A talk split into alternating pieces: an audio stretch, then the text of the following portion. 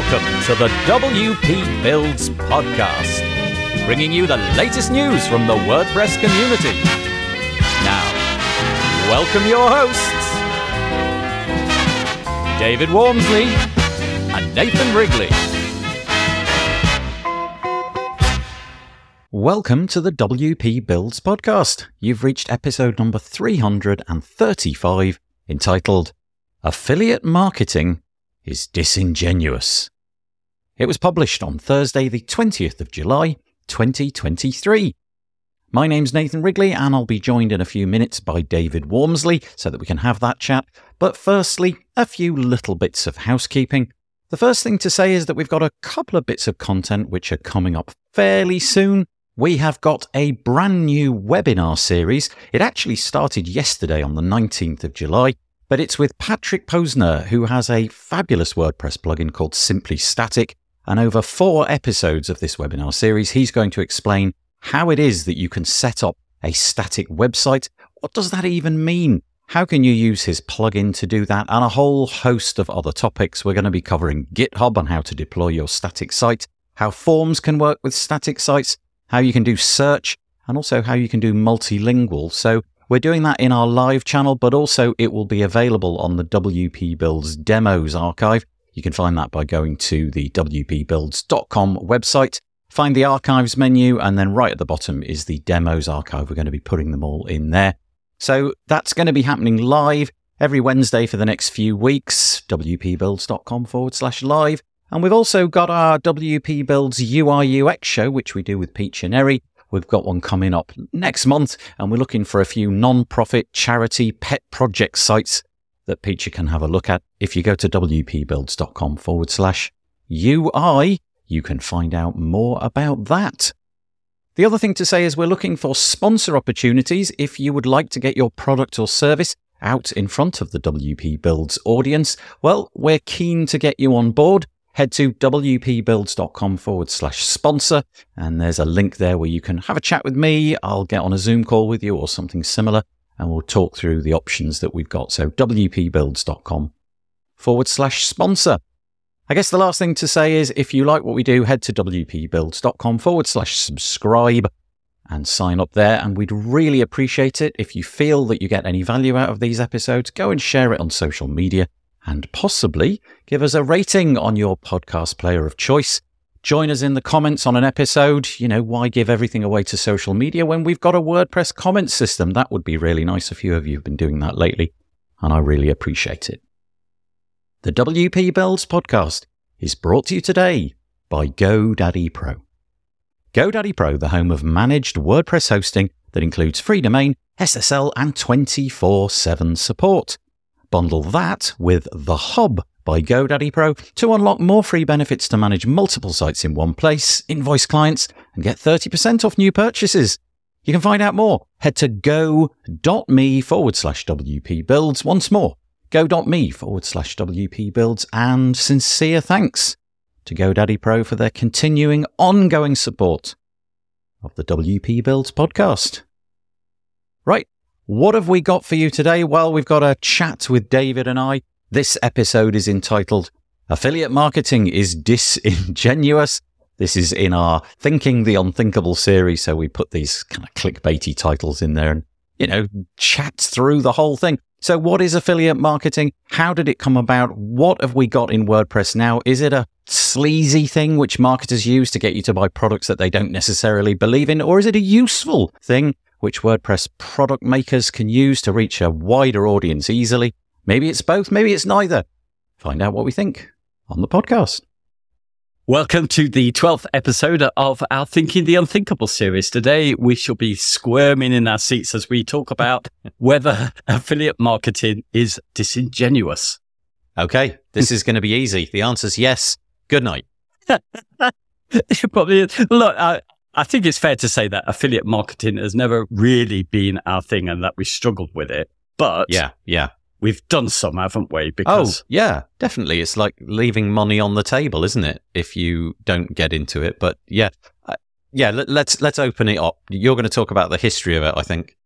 Yeah, exactly. Well, I mean, just sticking with that one, I think anybody has to flirt with the idea of really using affiliate marketing if they do any kind of content, because it takes up your time, doesn't it? So it's really easy to get into. But yeah, I think the way to start this is really just to go back to WordPress history, because I mean, when I started with it, really there wasn't much in the way of products. The first ones were coming out, the first themes, and pretty much everybody in that community, it was much more seen as an open source community where people wanted to expand on what was already a fairly simple system, so they could turn it into a website builder, which of course it now is. But then I think most people were just devs scratching their own itch, trying to find a way to perhaps make some extra money. They wanted to improve on a theme that they would have made for free and wanted to do a pro version.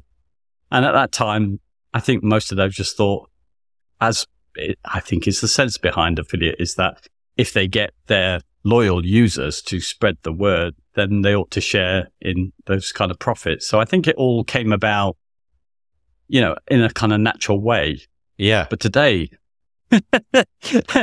it seems the very opposite now. You kind of go into the business of being a WordPress affiliate, where I don't think that would have been imaginable in the early days. Yeah. I think you've hit the nail really nicely on the head there, in that you said something, I think you said loyal followers. Yeah. And I think that that's a really kind of almost honorable approach to it, in that, let's say, for example, that you are, I don't know, an accountancy firm in a town. We'll take the example of my town. And I am one of their customers, and I'm really pleased with their service. And so I endorse them amongst my friends. You know, I've got a friend and they want to start a business, and they happen to ask me about the accountant that I use, and I'm quite happy to say, yeah, they're great. They're really good. Here's a bunch of reasons why. And I'll introduce you to them. And there's a kickback for that, it turns out, from my accountant. My accountant will give you a range of different things, including, you know, access to cheaper services or some cash or like a hamper, that kind of thing. So in that scenario, it works really well because it's really honest. I'm not going to tell my friends, I've got an accountant and they're really good, if I think they're hopeless, because I don't want my friend to have a hopeless accountant. I guess the crisis comes in when I suddenly realized, do you know what? I got a free hamper for that. And I've got a load of friends and I can get a load of hampers or cash. I'm going to go around telling all my friends that my rubbish accountant is really good because I want the cash. That's the sort of crux of it. The seesaw is like the fulcrum is there. You know, if you really like something and you're a genuine loyal user, there just isn't a problem. But when it strays into, well, I don't have any, I'm completely ambivalent about this product, or worse still, I know this product is trash, but I know that I'll get a ton of money if I get a load of people signing up for it. So I'm going to do that because the cash is more important than the honesty. You know what, you just made me think of something which I hadn't put in the notes there, was the fact that when you started with this, you would have, you know, when you recommend like that, generally you're going to be recommended to people who are very similar to you, who might like the service. So when I think maybe, I'm not even sure if it had an affiliate scheme, but when I started with Genesis theme, one of the first ones, which was one of the commercial themes, I think there might have been affiliate. There was, I'm sure, affiliates with that, but it was only very likely to attract those type of people who kind of wanted to keep close to the code, but wanted to do more with WordPress. So, you know, you were only going to sell it. And I think that's the big shift that we've seen with perhaps now when you look at it, if you look at something like Elementor, who comes in with investor money from the beginning with an aim to make a page builder that's going to appeal to everybody, the developers, the people who are doing it themselves. You know, an affiliate scheme set up by them is open to all. So you literally got a way to just make that your job, promoting Elementor. Yeah, yeah. You know, I don't think you could have done out of Genesis, partly because going back, there wasn't so many people, but also because of the fact it had a limited appeal. I guess the interesting thing there is the size of the audience that you've got on the internet as opposed to the real world. So if we rewind the clock 30 years ago, I could have been doing my local accountancy fraud, if you like, amongst my local environment, the handful of people that I know in the real world. But there really isn't a career to be made out of that, because I simply don't know enough people. But given YouTube and blog posts and, you know, the way that you can build an audience by putting out content, you can skew that, because you can quickly gather a dozen, 100, 1,000, tens of thousands, hundreds of thousands in some cases. And, you know, I know that there's out there are YouTubers who've got millions of followers.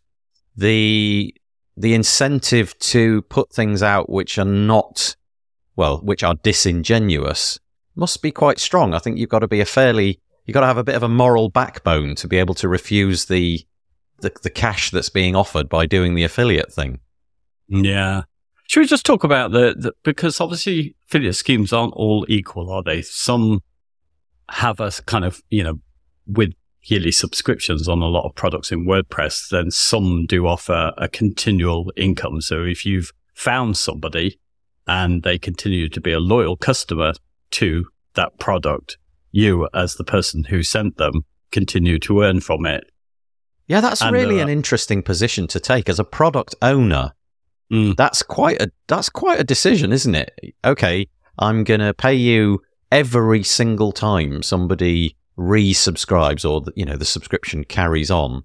That's quite a sizable amount of money that you, as the product owner, are giving away, whether it's 10%, 50%, I don't know. But you've made quite an interesting commitment there. And presumably the thought process behind that is, well, not only do I want to ensure that people renew, but I want to ensure that my successful affiliates realize that it's a good thing to just keep banging the gong about my product year after year, because they know that their bank balance is being swelled, even if they don't necessarily attract loads of new people.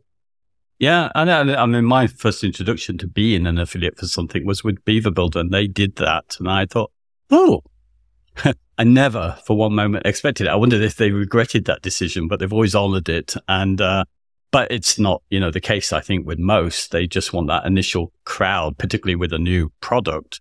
And then they may pull their affiliate scheme, and there are some who just say they would never have an affiliate scheme, you know. Yeah, it's a finder's fee, isn't it? If it's just a one-time deal, it's okay, we've had an introduction from you and thanks for that, and that's it, we're done. But if you want more finder's fees, go and find new people. I think that's the typical way of doing it. I think in that case, what you mentioned about Beaver Builder, that's pretty rare. I can't think that there's too many that do it that way. You reminded me just earlier about this whole thing about the first and last click, who gets the affiliate, you know, who's... And do you have any views on which is the most honest of those? So let's just lay out what it is. So there's two approaches, I guess. So let's say, for example, that I'm in a vanilla browser. I've never visited a website before, and I click on an affiliate link, and there I am on the website, and I've got a cookie now embedded in my browser, which is able to tell the vendor, let's say plugin X, that it was me that sent you, and that cookie's there. But so that's first click, because I was the person that got you there first, and it doesn't matter which other affiliates drive me to that website. It'll be the first one that counts. And obviously that requires cookies not to be cleared out, and there's usually some sort of cookie policy in terms of days, 30 days, 90 days, whatever. And then there's last click, which is the person that drove the sale, the person who actually provided the click, which then turned out to be the sale. And I guess it's difficult, isn't it? Because I can totally see why the first click is important. Obviously, if they've never been there one time, they needed to encounter you first time. And my understanding with all things on the internet is that, well, there's this notion of it takes 7, or I don't know if that's the right number, 7 interactions before you trust a brand. Yes. So you have to see that brand in 7 different scenarios. So on the internet, that would typically be 7 visits to a site or something. You know, you've got to make your mind up. So in that case, the first click was the thing that set all the dominoes falling. You know, you began that journey.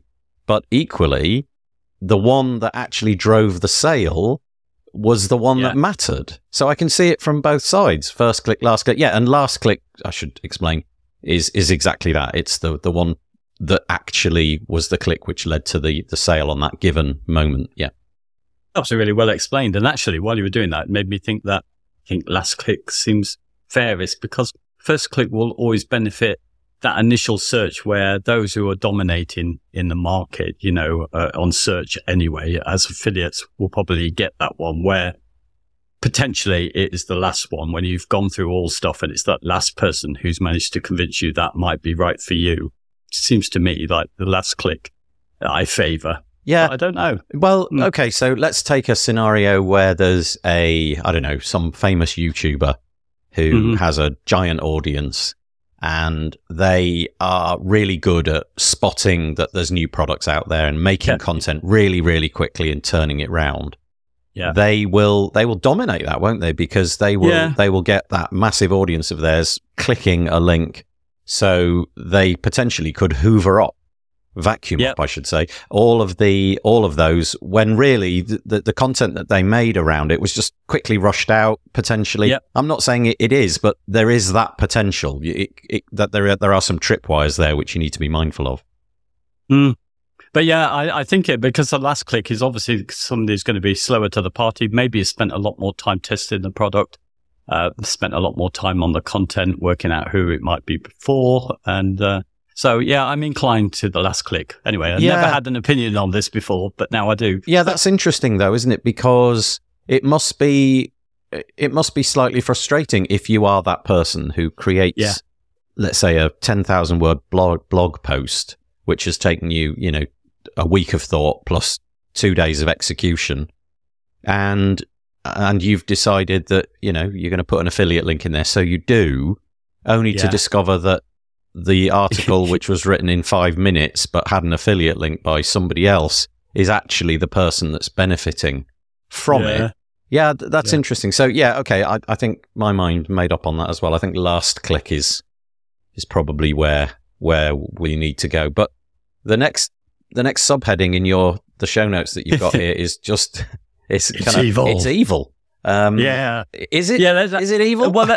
Well, this was just listing out the arguments, if you like, for why it might be evil, and I'm just refreshing myself on it before we go on to why we think it's probably necessary or unavoidable. So let's dig into the nasty side of it. So I think, you know, the dangers of it is that the quality of educational content can be diminished, really. It's all about the sales. Everything now is promoted as a game changer to get your attention, and that quality content, which often we need educational good quality content in WordPress or anything like that. This, you know, it's the ones who selling the game changer or selling stuff dominate. So that's the evil side of it. Yeah. And I guess it does encourage. So let's just start again, really. If you've got a product which you don't necessarily believe in, but is going to give you a very high return on potential licenses, let's say the plugin is selling for $99 a year or something like that, but they're offering you 50% of that sale, and let's imagine that they're offering that 50% every time that license is renewed, that's quite a lot of money. If you get 100 affiliates converting on that, that's, you know, getting into the thousands and thousands of dollars. It does promote you to behave in a certain way, doesn't it? And with the best will in the world, I think a lot of people would be conflicted by that. Okay, how do I phrase this so that I can encourage people to click that button, as opposed to, am I going to be entirely honest all the way? This thing is actually rubbish. It's pointless. Don't buy it. It's not to be trusted. There is that potential conflict. And I think the internet broadly knows it, don't they? Because there's always this debate about, okay, is that an affiliate link? Have you got an affiliate link policy? Where in the email does it say this email could contain affiliate links? Where on your website does it say there are affiliate links on this website? You know, it's tricky. Yeah, but I think so few people really even worry about that. You just see free content, and I think you've touched on this, but it was one of the points there, just to make it more clear. It doesn't pay for the content makers to be honest about the issues that they see on something. And I think what happens as well, you're in a trap with this, because the product, somebody who's creating a new product, and it may be fantastic, will feel that they need to get that money in first. So they're going to look out for people who've got an audience, and they're probably going to even do some kind of deal or let them know about the product earlier so they can get that first thing in. But within that, even if it's not explicitly said, there's a sort of expectation that you're going to say something very good about this product, which may not be there yet. So I think, you know, it really doesn't pay affiliate makers to, in fact, a lot of them admit to the fact that, you know, and I've seen it myself. I've done it myself when I'm talking about products. I've had some issues getting it to do the thing that I'm showing on the video. And I get it wrong a few times, and then I just skip over the thing that might make me go wrong, and just so I can show that the whole thing works to the audience. But I'm actually not giving them the full information. I'm not giving them where actually it tripped me up. I'm just showing you how if you do this, this, and this, it will work. But, you know, I don't mention don't do this because it won't. Yeah, well, that's the temptation, isn't it? Are you going to skew your content? Yeah. I mean, it may be that you're an entirely optimistic person and you always want to say nice things. That's, you know, that is plausible. But equally, there may be a little bit which is, okay, right, that didn't work. That doesn't work. But let's just ignore that.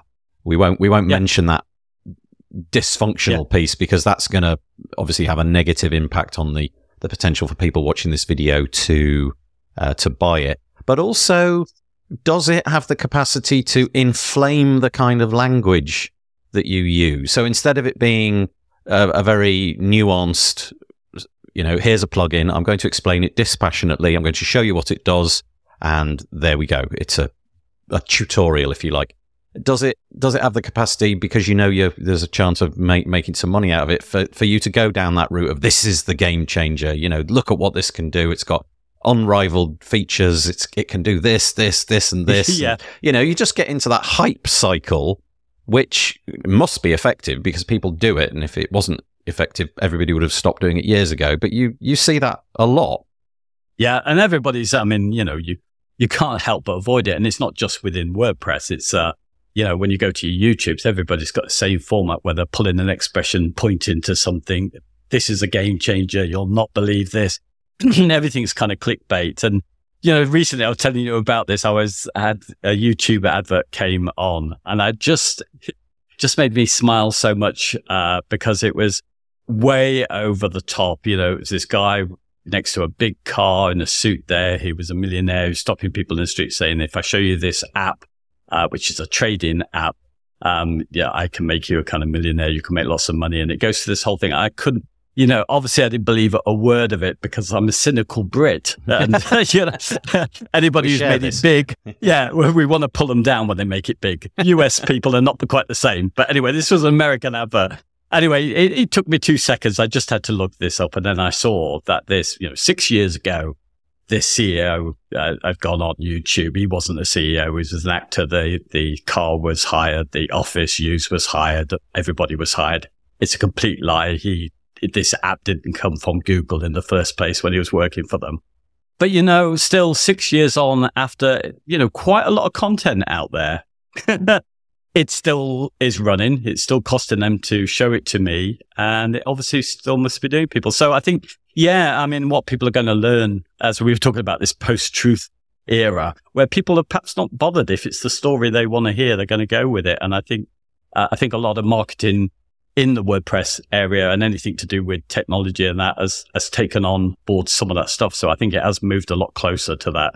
Yeah, literally everything is a game changer these days, isn't it? It is kind of amazing that, you know, that what's the expression? If you, you know, fool me once, such and such a thing, fool me twice, blah, blah, blah. I can't remember how it goes, but you know that one.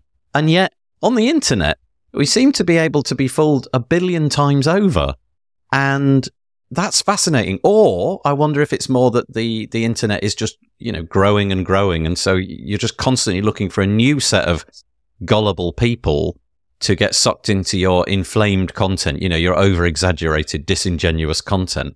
I don't know. But this may stray into something a little bit weird.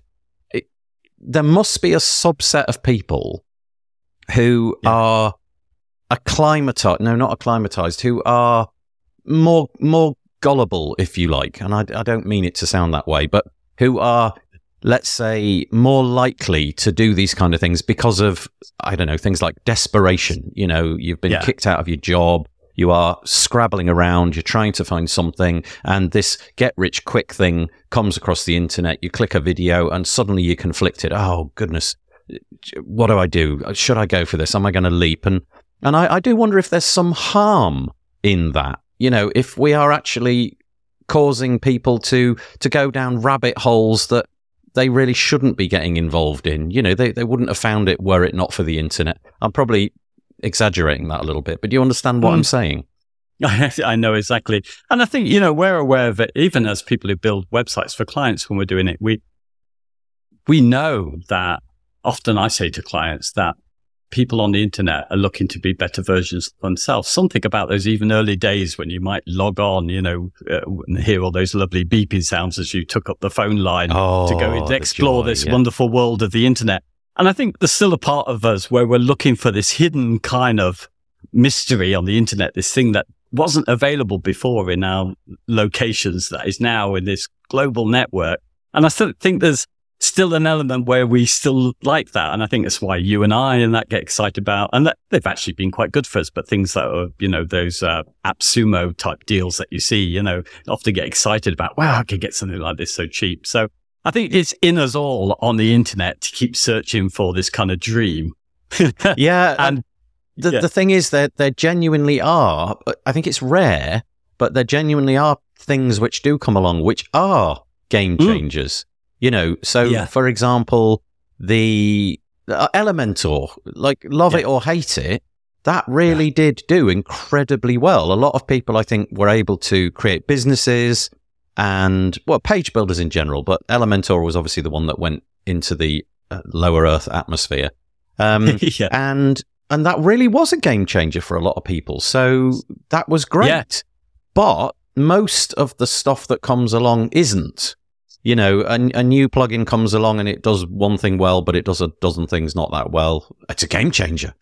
You know, but there really aren't that many game changers, but there are enough of them to keep us believing. You know, at the minute, I feel like the game changer is AI. You know, it's just like everything's going to be AI. It's going to be brilliant. Our lives are going to be infinitely better. Should we wait and see? I'm not entirely sure, but it does appear that, you know, if you've got anything with AI in it, it's a game changer. And if your product doesn't have AI in it, it's not, you know, it's rubbish. It's last year, totally out of date. So that keeps us going. We're constantly in the cycle of, well, the next thing is just over the hill. It could be coming down the pike, but it's the conflict of whether or not you're being honest in your content creation. That's I think where the rub is. My issue will have been a lot. Well, there's two kinds of content creation. I think those that are maybe sort of reviewing and those that are kind of training. And I think when we were mentioning earlier that you might want to skirt over some issues that people might have with this software, it should be there. I think in reviews where it might not be. But if you were a proper trainer, you don't really want to confuse somebody you're training with stuff that they don't want to do. You want to just tell them what they want to do. So there'll be genuine reasons to skip over it. And I think, you know, these are all sort of like moral dilemmas, I think, for people who do decide to do affiliate marketing. And there's going to be a range of different interpretations, of course. But when you're making lots of money out of it, you're going to obviously go with what works best. And that's generally going to be to not reveal problems that people might have. Yeah. But also the other problem, I think, sorry, let me just carry on with the one thing I didn't put down, which is what's always bugged me is that when something new is released as a game changer, it is new. And what you can't provide for people, which is going to be key because there's so much dependency on it, is its reliability in the future. And I think this kind of system does mean that those that have a lot of flashy goods that come up front, whether they're a little bit wobbly and whether they're not going to be looked after in the future, is not revealed, where the people who might take it a little bit more seriously and add things very, very cautiously and slowly and make sure they work, they lose out in that system. I think. Yeah. You mentioned earlier about being a cynical Brit. I'm sure that I fit into that category beautifully. But there is a certain prejudice that I bring when I watch content or read content on the internet, so YouTube or blog posts or whatever. And I am definitely drawn. I trust more when people are just talking in their own voice, because, you know, there's no sort of heightened tone. There's no need to do the crazy flashy graphics. There's no need to exaggerate what things can do. I am absolutely drawn to the content creators who just explain things and do it in a very dispassionate way. And I can judge that not only have they highlighted things that are good, but when I see that they're highlighting things that are bad and not as a little bit at the end, oh, and here's a couple of things that it can't do, but, you know, sprinkled throughout the content. Okay, I tried to do this, it didn't work.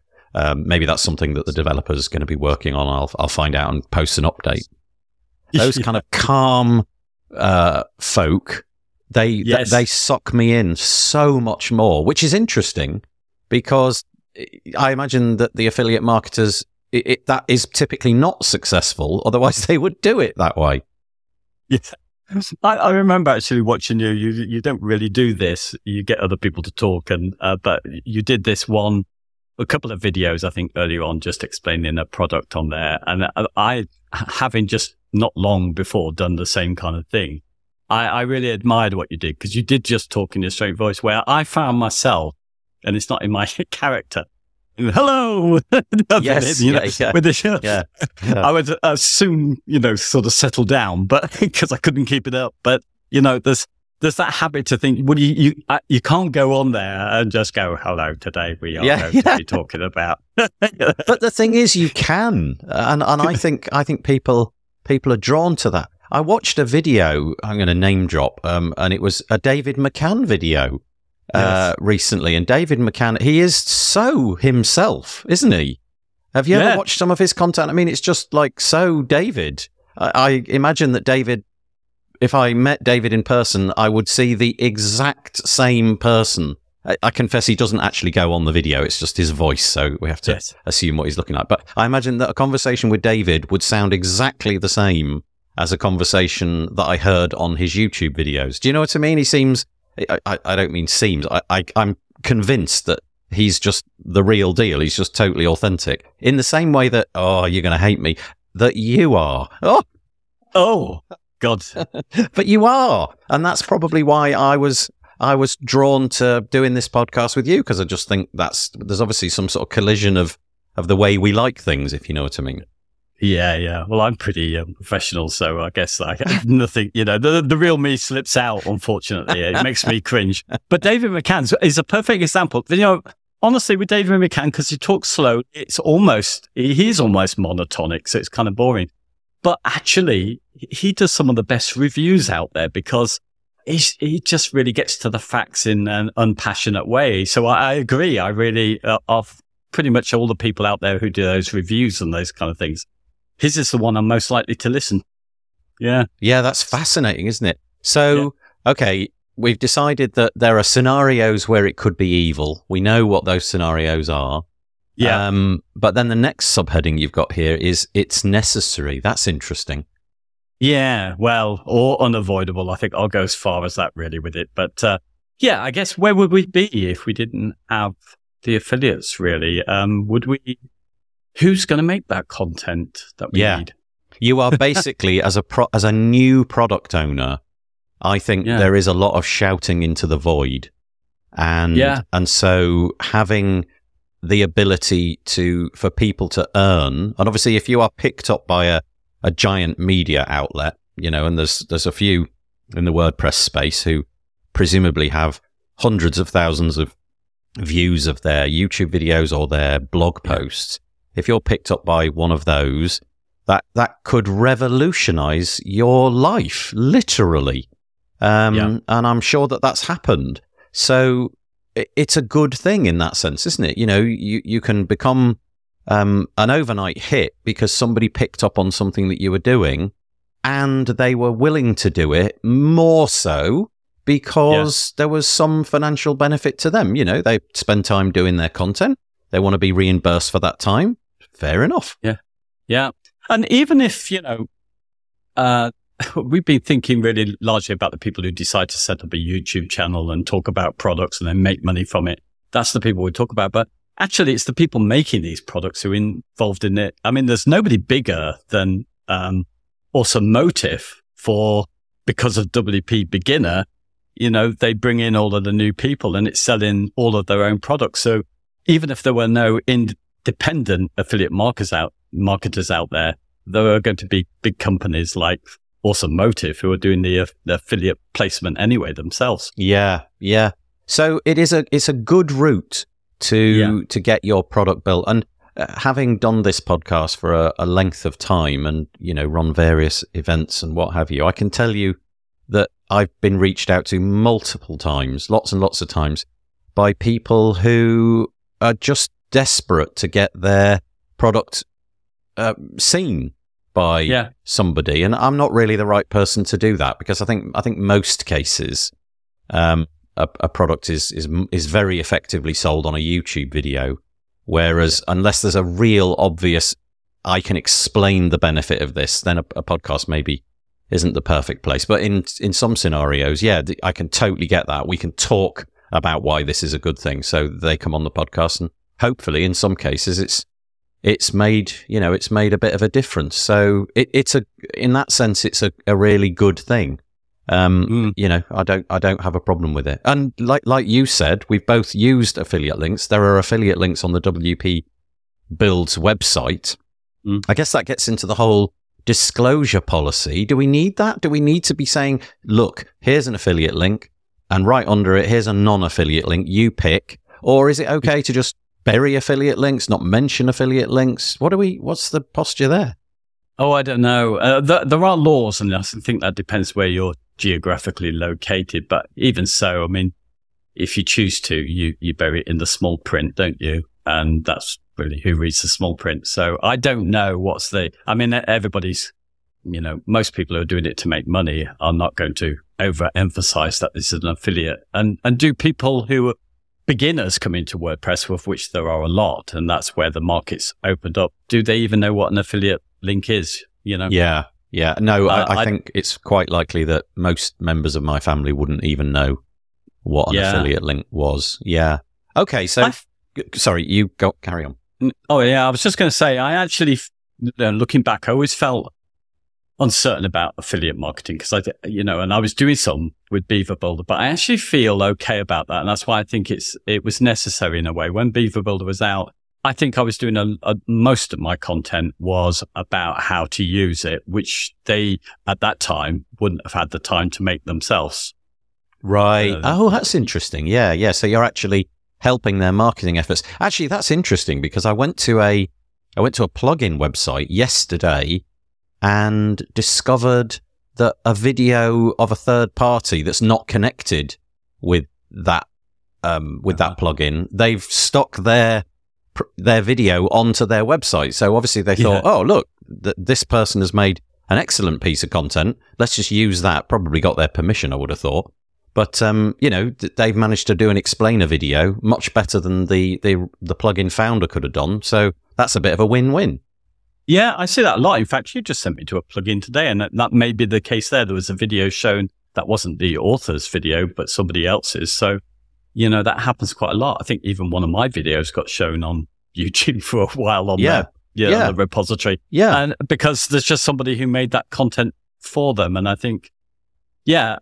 So, you know, that's where I think it becomes necessary. I mean, obviously, in the case of Beaver Builder, they employed somebody to go and make their own video. So, you know, me being an affiliate for them wouldn't have made so much sense, because they had they always had good documentation, just not videos, but they have it. But I can see this is where it can be useful. You know, you're working as a developer, you're small, you're getting started, you don't have the time to show people how to use it, your audience. Okay, so I'm going to stray into a subject which isn't even in the show notes, but it's just occurred to me, and it's probably quite important. There seems to be a move at the moment amongst the population in general, and therefore browser manufacturers, to hobble the ability of cookies to track you across the internet. So, you know, privacy concerns, the fact that social media networks can know so much about you because they've planted cookies and they can follow you around the internet and all this kind of stuff. I know that Apple on the iPhone has neutered, and I'm going to say third-party plugins, third-party cookies. I'm not entirely sure what the ramifications of that are, but I know that it stifled Facebook's ability to generate ad revenue. But also, in the most recent release of Firefox, they have now siloed cookies only to the website that it's come from. So Facebook's cookies, they call it cookie jars, which is kind of a cool way of thinking about it. Facebook's cookies can only be accessed by Facebook if you're on the Facebook website. The same would be true of Google, and the same would be true of everything. Now, what that feels like, and I could be wrong about this, does that stifle the ability of affiliate marketers in the future? You know, does that put up a wall in the way that cookies have been able to behave? So let's say, for example, that plugin X, I've got the cookie. I've got an affiliate system with them. Somebody's clicked on the link that I created. They've gone through to that website. Does that mean that in the future, the enterprise of these browser manufacturers is that cannot follow through? There can be no benefit. I don't know. I don't know how all that works. That's really interesting. And do you know what I think? And I don't want to mention any names, but there is one particular WordPress affiliate marketer who does very well. And I think his direction has largely moved into working with other developers to produce and be the front face for that product, which they're involved with as well. So I think, but that's only going to be open to the successful people. So I think if you've got a skill for presenting stuff to people, you're going to end up not doing the affiliate with them, but you're going to end up going to the source and being effectively a part of their company. Are you supposing from that then that the affiliate route has maybe dried up or is drying up? So they've decided to change the way that they do things and they're going to go to this, the way of being employed by that company instead of trying to promote it through affiliates. Yeah, I think that's the way it's moving. Certainly you've seen it with one, and you see a lot of as well companies who will employ somebody to do a review for them. They'll give them some money for that. So I think maybe the traditional, cookie-based affiliate marketing is changing a little bit more to these people with a YouTube video and an ability to explain things to people.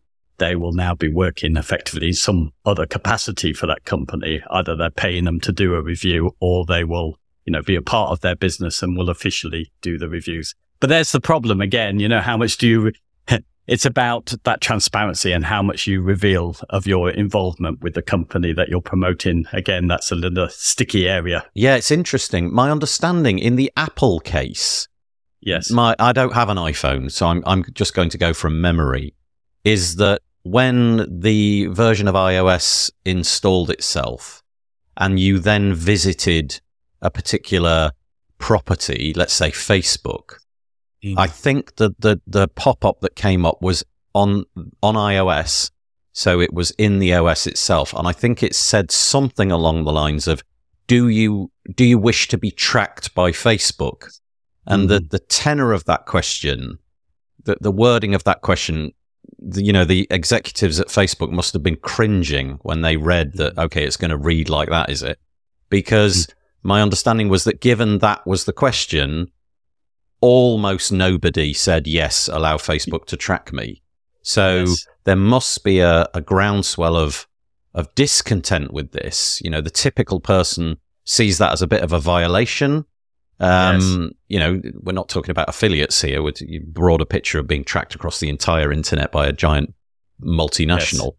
But I would imagine that if in the future you said, to a typical internet user, okay, you've just clicked an affiliate link. Do you want this affiliate link to track you to the website? I think most people are going to click no. Yeah, I think that, well, with GDPR, and the revised cookie law that they still, I don't think, have finished and completed, get held back. There has been that talk about it really should be up to the browsers to try and inform people what's going on rather than the individual site owners, you know. So, and it does seem that eventually we'll go that way, and it just seems sensible. So yeah, the traditional affiliate marketing we're talking about, I can see dying. Yeah, that's interesting. Okay, so given that, David, you need to rewrite all of your YouTube content. I need to stop using affiliate links and just be less disingenuous. That's the problem. Yeah, I think affiliates is over for both of us, isn't it? In terms of any kind of income. Yeah, certainly. Yeah. Shall we talk about what we're going to talk about next time? Yes, let's go for it. We don't even know. We just got a title, which is No Code is a Lie. Yeah. I think that's quite a nice topic. The idea that you can build a website with absolutely no interaction with the code. The affiliate marketers have lied to you, and now we're going to expose their lies. I've bought so many block systems. Oh, dear. And it's been all unfounded. Yeah, so we'll be doing that in a 2 weeks' time, in a fortnight's time. But thanks for chatting to me today. I appreciate it. Yeah, I enjoyed it. Thanks a lot. Cheers.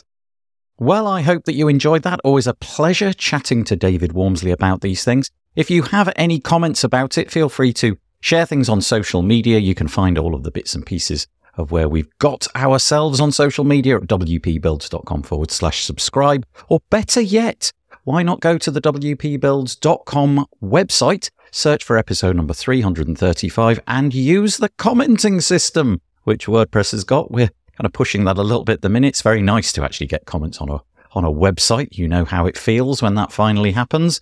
It's an absolute pleasure. So yes, episode number 335. Really appreciate your commentary.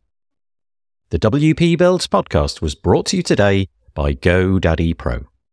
GoDaddy Pro, the home of managed WordPress hosting that includes free domain, SSL, and 24/7 support. Bundle that with The Hub by GoDaddy Pro to unlock more free benefits to manage multiple sites in one place. Invoice clients, get 30% off new purchases. You can find out more by heading to go.me/WP Builds. And sincere thanks to GoDaddy Pro for their continuing support of the WP Builds podcast. As we mentioned at the top of the show, you can find us this week. We'll be doing our live show on Monday, This Week in WordPress. We will also be doing a show with Patrick Posner all about making static sites. Both of those things can be found at wpbuilds.com/live. There's some calendar links on the homepage of our website, so be sure to link to those, put them in your calendar, and then you won't miss one of those episodes. But that's really it for this week. I hope that you have a lovely week. I'm going to fade in some cheesy music and say, stay safe. Bye-bye for now.